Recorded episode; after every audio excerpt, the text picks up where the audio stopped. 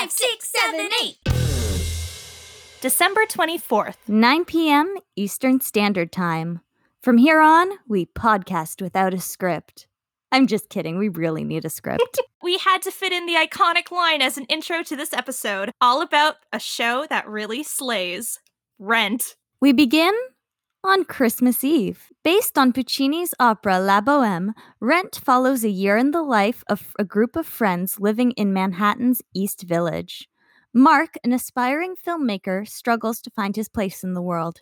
His roommate Roger, an HIV positive musician, wonders how he will leave his mark on the world before he inevitably dies.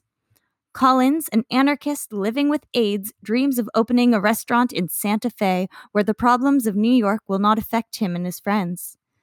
Mimi and Angel look for true love as they face the harsh reality of life as HIV positive young people, while the business like Joanne seeks fidelity from her wild child performance artist girlfriend Maureen. Benny, their ex roommate, is now their landlord, who threatens to evict them if they can't pay their rent. The group's dreams, losses, and love stories weave through the musical's narration to paint a stunningly raw and emotional portrait of the gritty bohemian world of New York City in the late 1980s under the shadow of HIV and AIDS. Rent composer and playwright Jonathan Larson was a starving artist living the bohemian life in New York City.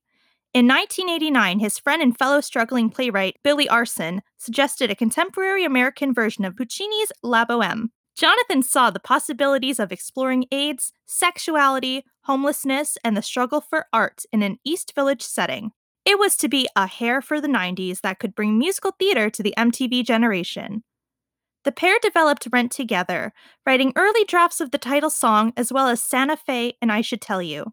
Eventually, the pair parted ways amicably, and Jonathan continued to develop the show alone. Rent had several stages of development before it reached production. The first staged reading occurred in March of 1993. During the process, Jonathan was awarded a Richard Rodgers Development Award, for which he had applied on the advice of his mentor and hero, Stephen Sondheim, after writing letters to each other, including a tape of early demos from Rent. The $45,000 prize helped finance a two week workshop of Rent that took place in November of that year. Two of the people in the audience were upcoming producers, Jeffrey Seller and Kevin McCollum. Based on the workshop presentation, the duo agreed to partner with the New York Theater Workshop to stage a full production the following year, where it would officially open on January 25th, 1996. The week leading up to the opening night, Jonathan Larson would complain of feeling sick to his stomach and chest pains.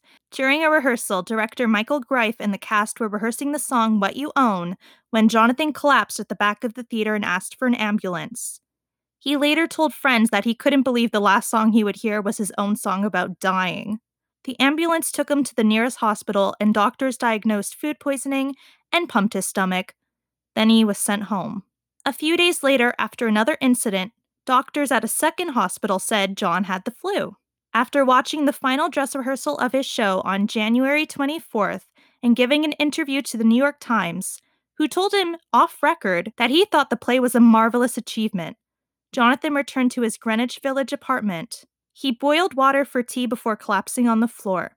His body was found several hours later on the kitchen floor. The cause of death was an aortic aneurysm due to undiagnosed Marfan syndrome. On the last night of his life, Mr. Larson talked of something he had learned from a friend with AIDS. It's not how many years you live, but how you fulfill the time you spend here. That's sort of the point of the show, he said. The day of Jonathan's death, no one at the workshop was quite sure what to do. The first performance was scheduled for that evening. Jim Nicola's first inclination was to cancel, but he knew they needed to do something for Jonathan's memory. The first act, in particular, involved a lot of dancing and jumping on tables. It hadn't been completely rehearsed. Al Larson, Jonathan's father, encouraged them to run the whole show. By the evening, Jonathan's friends and family were streaming into the theater. New York Theater Workshop was filled to capacity with people Jonathan loved. Jim decided on a sing through, no movement, just songs. Throughout the first act, the cast very slowly began to rise. They acted and danced. It was incredible and terrible, Anthony Rapp remembers. It was like we had to do it. We were all sobbing and crying.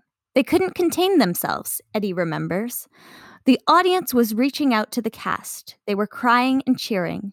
By the second act, it was no longer contained. It was the full show run full out, with every line hit for greater and greater meaning. If emotion could have become a physical force, the roof would have blown off and the weather would have changed. When the second act ended, there was a huge ovation. The cast slowly left the stage, and the audience stayed in the theater. No one was sure what to do. The cast returned and sat down in the front row. Finally, a single voice called from the audience Thank you, Jonathan Larson, which brought the evening's loudest and final burst of applause. Rent moved to Broadway's Nederlander Theater on April 29, 1996. It collected the New York Drama Critics Circle Award, the Drama Desk Award, the Obie Award, the Tony Award, and the iconic Pulitzer Prize. Rent was on the cover of Newsweek. Time called it a breakthrough. The New York Times called it an exhilarating landmark. Rent became where Jonathan's friends felt closest to him. They said it was like getting to spend three more hours with the playwright. The show moved to phenomenon status quickly on Broadway, where it ran for 12 years and 5,123 performances. The success of the show led to several national tours and numerous foreign productions. In 2005, Rent was adapted into a motion picture directed by Chris Columbus with a screenplay by Stephen Chbosky. Most of the original cast filled the principal roles in the screen version, including Anthony Rapp as Mark, Adam Pascal as Roger Davis, Jesse L. Martin as Tom Collins, Wilson Jermaine Heredia as Angel, Idina Menzel as Maureen Johnson, and Taye Diggs as Benny Coffin III. Daphne Rubin Vega, the original Mimi Marquez, was pregnant at the time of the filming, so Rosario Dawson took on the part. Tracy Thoms joined the core cast as Joanne Jefferson when Fredi Walker declined, saying she felt too old for the role. As with any movie adaptation, some changes were made to the original text. Two main changes were that Goodbye Love was filmed in full, then cut short as Columbus felt it was too much. Another change made for the same reason was the choice not to state the cause of April's death choosing to allude to an AIDS related death instead of showing or mentioning her suicide. The movie was released on November 23, 2005, to mixed reviews, despite staying in the box office top 10 for three weeks. Rent had the third highest grossing opening weekend for a Broadway musical adaptation, surpassed only by the 2007 version of Hairspray and the 2004 version of The Phantom of the Opera. The film earned 10 million in its opening weekend before going on to gross a total of 31 million US at the box office, just short of recouping its $40 million budget. Despite this, the film, much like the musical itself, has earned a cult following. Here are some interesting facts. Something I found out recently while watching an interview is that Jonathan Larson's father, Al Larson, spread some of Jonathan's ashes on the Nederlander stage before opening night, which is just so beautiful. What a wonderful way to celebrate Jonathan's life and to honor his being there in spirit, not only on that special opening night, but for the whole run and so on. Rock star Adam Pascal had to unlearn a bad habit to take the role of Roger to stage. He would only sing with his eyes closed. The scene and song Life Support was based on Friends In Deed, as well as on Jonathan's friends, Gordon, Pam, and Allie. Rent was the first show to establish a rush ticket system and lottery, with the goal to make the show more accessible to their target audience. The rush tickets led to die-hard fans, known as rent heads, to camp out overnight in hopes of securing a $20 ticket to the show. Rent has been one of the biggest numbers of repeat ticket sales on Broadway. The musical has been performed in 25 different languages Danish, Estonian, Finnish, Icelandic, Norwegian, Swedish, Dutch, English, French, German, Portuguese, Spanish, Italian, Hungarian, Polish, Slovak, Greek, Russian, Mandarin Chinese, Cantonese Chinese, Korean, Japanese, Hebrew, Czech, and Catalan. At one point, the following proved so popular that Bloomingdale's in New York opened a dedicated rent outlet. why am I giggling? Well, it is kind of funny. The outlet retailed custom designed ready to wear labels of rent wear for men, women, and teenagers. Anthony Rapp kept the original scarf he used playing Mark on Broadway. At the end of Light My Candle, Mimi says, They call me, they call me Mimi. It's a direct translation of a line from La Boheme. Mi chiamo, mi chiamo, Mimi. There was a plaque that hung inside the Nederlander near the stage that said, Thank you, Jonathan Larson. every performer would touch it before entering the wings. So, we have some fun personal experiences with Rent, as I'm sure many of you listening do. Rent was my gateway into all things Broadway, as it is for most theater lovers of this generation. I had an interest in musical theater, but I think being interested in musical theater is an entirely different thing from taking an interest in Broadway. With Broadway, you basically take on an entire interest in love of New York City, and that's really what Rent did for me. It introduced me to Broadway, and that was completely different from when I was watching, like, Annie or Grease on film because that's how I knew I loved musical theater, but with Rent, it was like, "Wow, what is New York City? I wanna go." So, I was around 8 years old when I found a copy of the original Broadway cast recording of Rent, and I completely fell in love with it. I mean, how could you not, right? It's just it's phenomenal. And around a year or so later, commercials started to play on TV for the Rent film, which, if you can remember, or if you look it up on YouTube, which I'm sure it's it's still there, it really captures the heart and soul of Rent with the voiceover and the words flashing on screen. And that to me was like, "Well, now I have to go see this because it looks so interesting." And I guess being 8, I didn't fully know the whole story of Rent. Like, I was singing along to Seasons of Love and and trying to figure out the words to La Vie Boheme, but seeing the film, it was like, "Oh my god, this makes so much sense. This is so wonderful. This is something to be celebrated." And what I find so interesting about Rent is that it's frozen in time. It's very much a late '80s, early '90s piece, and because we lost Jonathan Larson, the show hasn't changed much. And I really I really do appreciate and love that about Rent, and I also really love the dedicated fan base and how much we've given to the piece while also acknowledging how much the show has given so many of us. I mean, what other theater will allow you to freely express your thoughts on the walls, right? Okay, joking aside, we can't really acknowledge just the producers, directors, and Jonathan without paying respects to his family who have gone above and beyond to keep this musical and his memory alive for generations to come. So, thank you so much to Nan, Al, and Julie Larson and all of his family. Rent was also one of my gateway musicals in a completely non-traditional sense. Uh, I fell in love with the songs first, even though I really have no idea where I heard them. Like, I knew these songs, but I can't remember where I heard them for the first time. But once I watched the movie, that was it for me. It's still one of my favorite movie musicals to this day. Ironically, while this show has inspired a big part of my love for theater, I've never seen it live. I've seen the film live on Broadway, of course, but I've yet to see a full stage production in person. I think what Rent does so well is invite people to come as they are, which seems to be a common theme among cult classic musicals. The characters are diverse, vibrant, and accepted by each other for exactly who they are. There's something so very human about Rent and how it can speak directly to such a wide variety of audience members. It's a show not just with something for everybody, but an overall message that truly does connect with any human being. Yes, there's love, acceptance, friendship, art, but it's also about living your life as the most authentic version of you because who knows what tomorrow may bring. The legacy and history of Rent is another thing I love so dearly about this show. This is a production that, while being very of its time, was still so far ahead of its time. So many people refer to Rent as the turning point of the American musical, what could and couldn't be covered on stage, and how it was presented.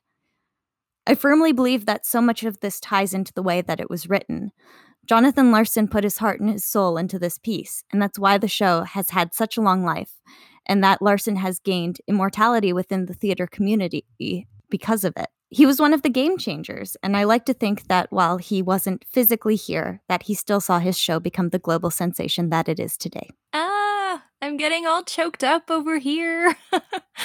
um, That's why my voice is so low today because I'm trying not to cry. I'm like, I know I'm talking and I'm like, oh my god, gonna crack or say something really dumb because I'm like, you know, or so, so, you know.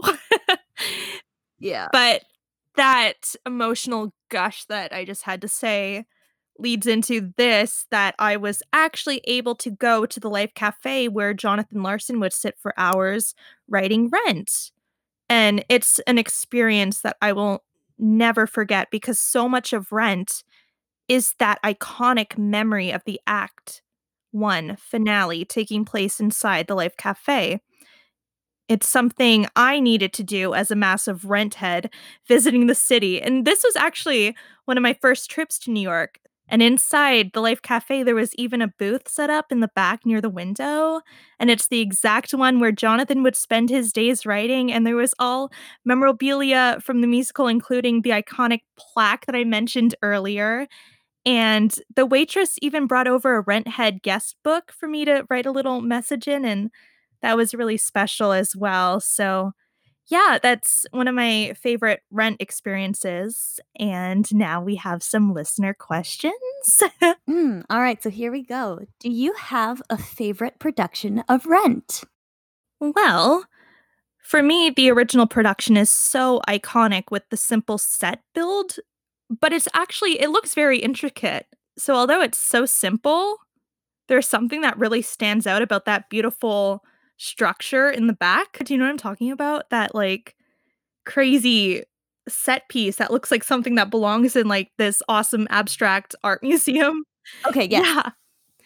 And um I really appreciate that the 20th anniversary tour brought that set and costumes back because when I saw the revival off Broadway, they had gone so off the grid with any similarities to the original set and costume designs, which is totally fine, but it's nice to see it back again for this generation to enjoy. Mhm. I agree. Um, I can't really, like, answer this question because I really haven't seen any. Um, so I'm gonna make my answer, uh, whichever production of Rent I see first. I love that. And now, who is your favorite cast? Well, once again, um it's hard for me to have one. Um, but when I think of Rent, it's always Anthony Rapp and Adam Pascal as Mark and Roger in my brain, and I really think that first cast was something. However, Aaron Tveit as Roger at the Hollywood Bowl, I love that for me. Who's your favorite cast? Yes.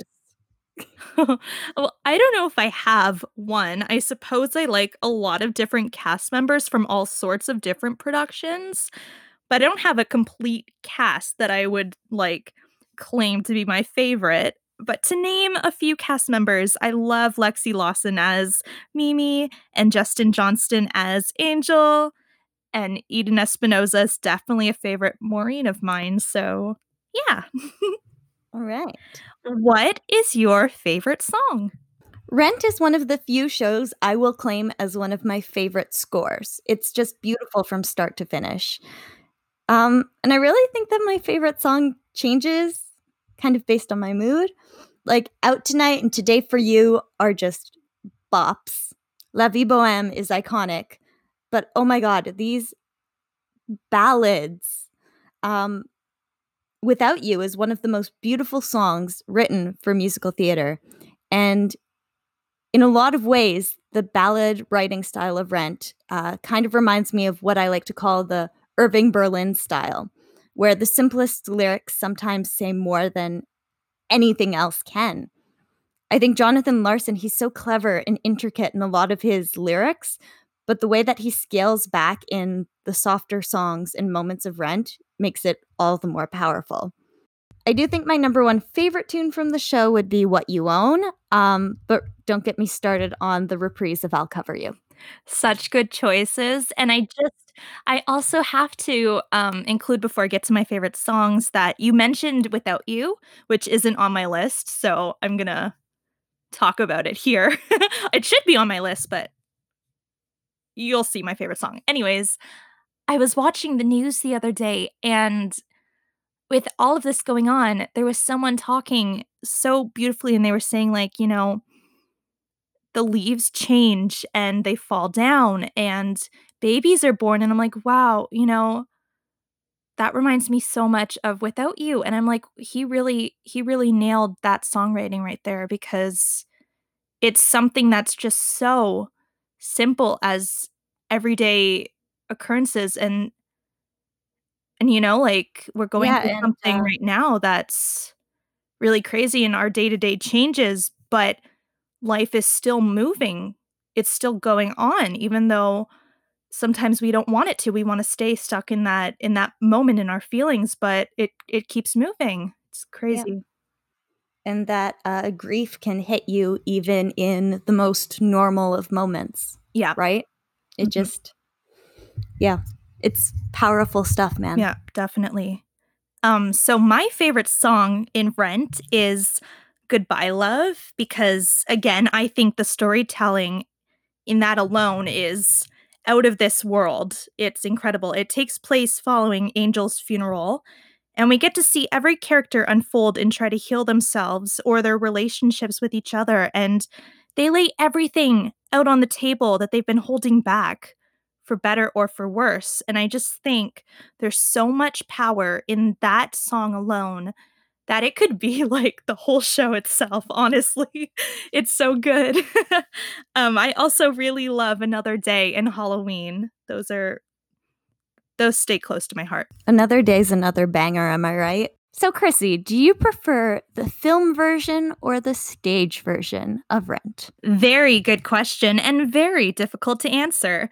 I think I almost prefer the film to the stage version simply because I really loved the pace of the film, and I know that's not, like, the norm because it got a lot of, like, crap when Mhm. it came out from the Rent fans, and and that's okay because I think it was quite different as well, but I think they really captured certain elements that were not fully developed on stage, such as Angel's funeral inside the church and and having the casket and the graveyard, and, of course, that's something with the film that you can do, you can take it on location, and you can't do that in a theater, but for those scenes, I really liked having it, and I thought that was pretty cool.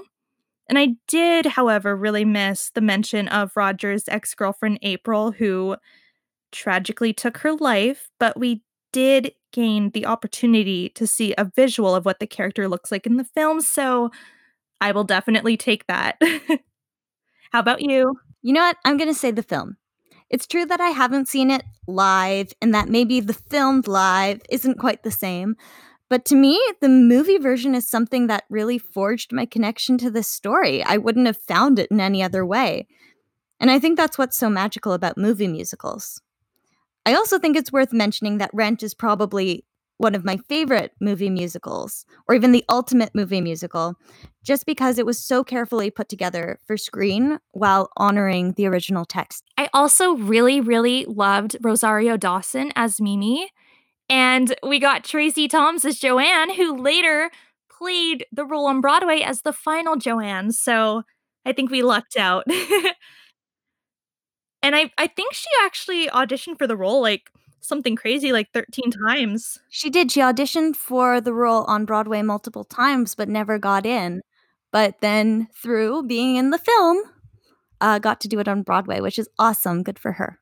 Amazing. Before we wrap up for the day, I do have one last thing that I'd like to add. As this is our Christmas episode and we're talking about Rent, I wanted to share a few organizations who work to help those living with HIV or AIDS worldwide.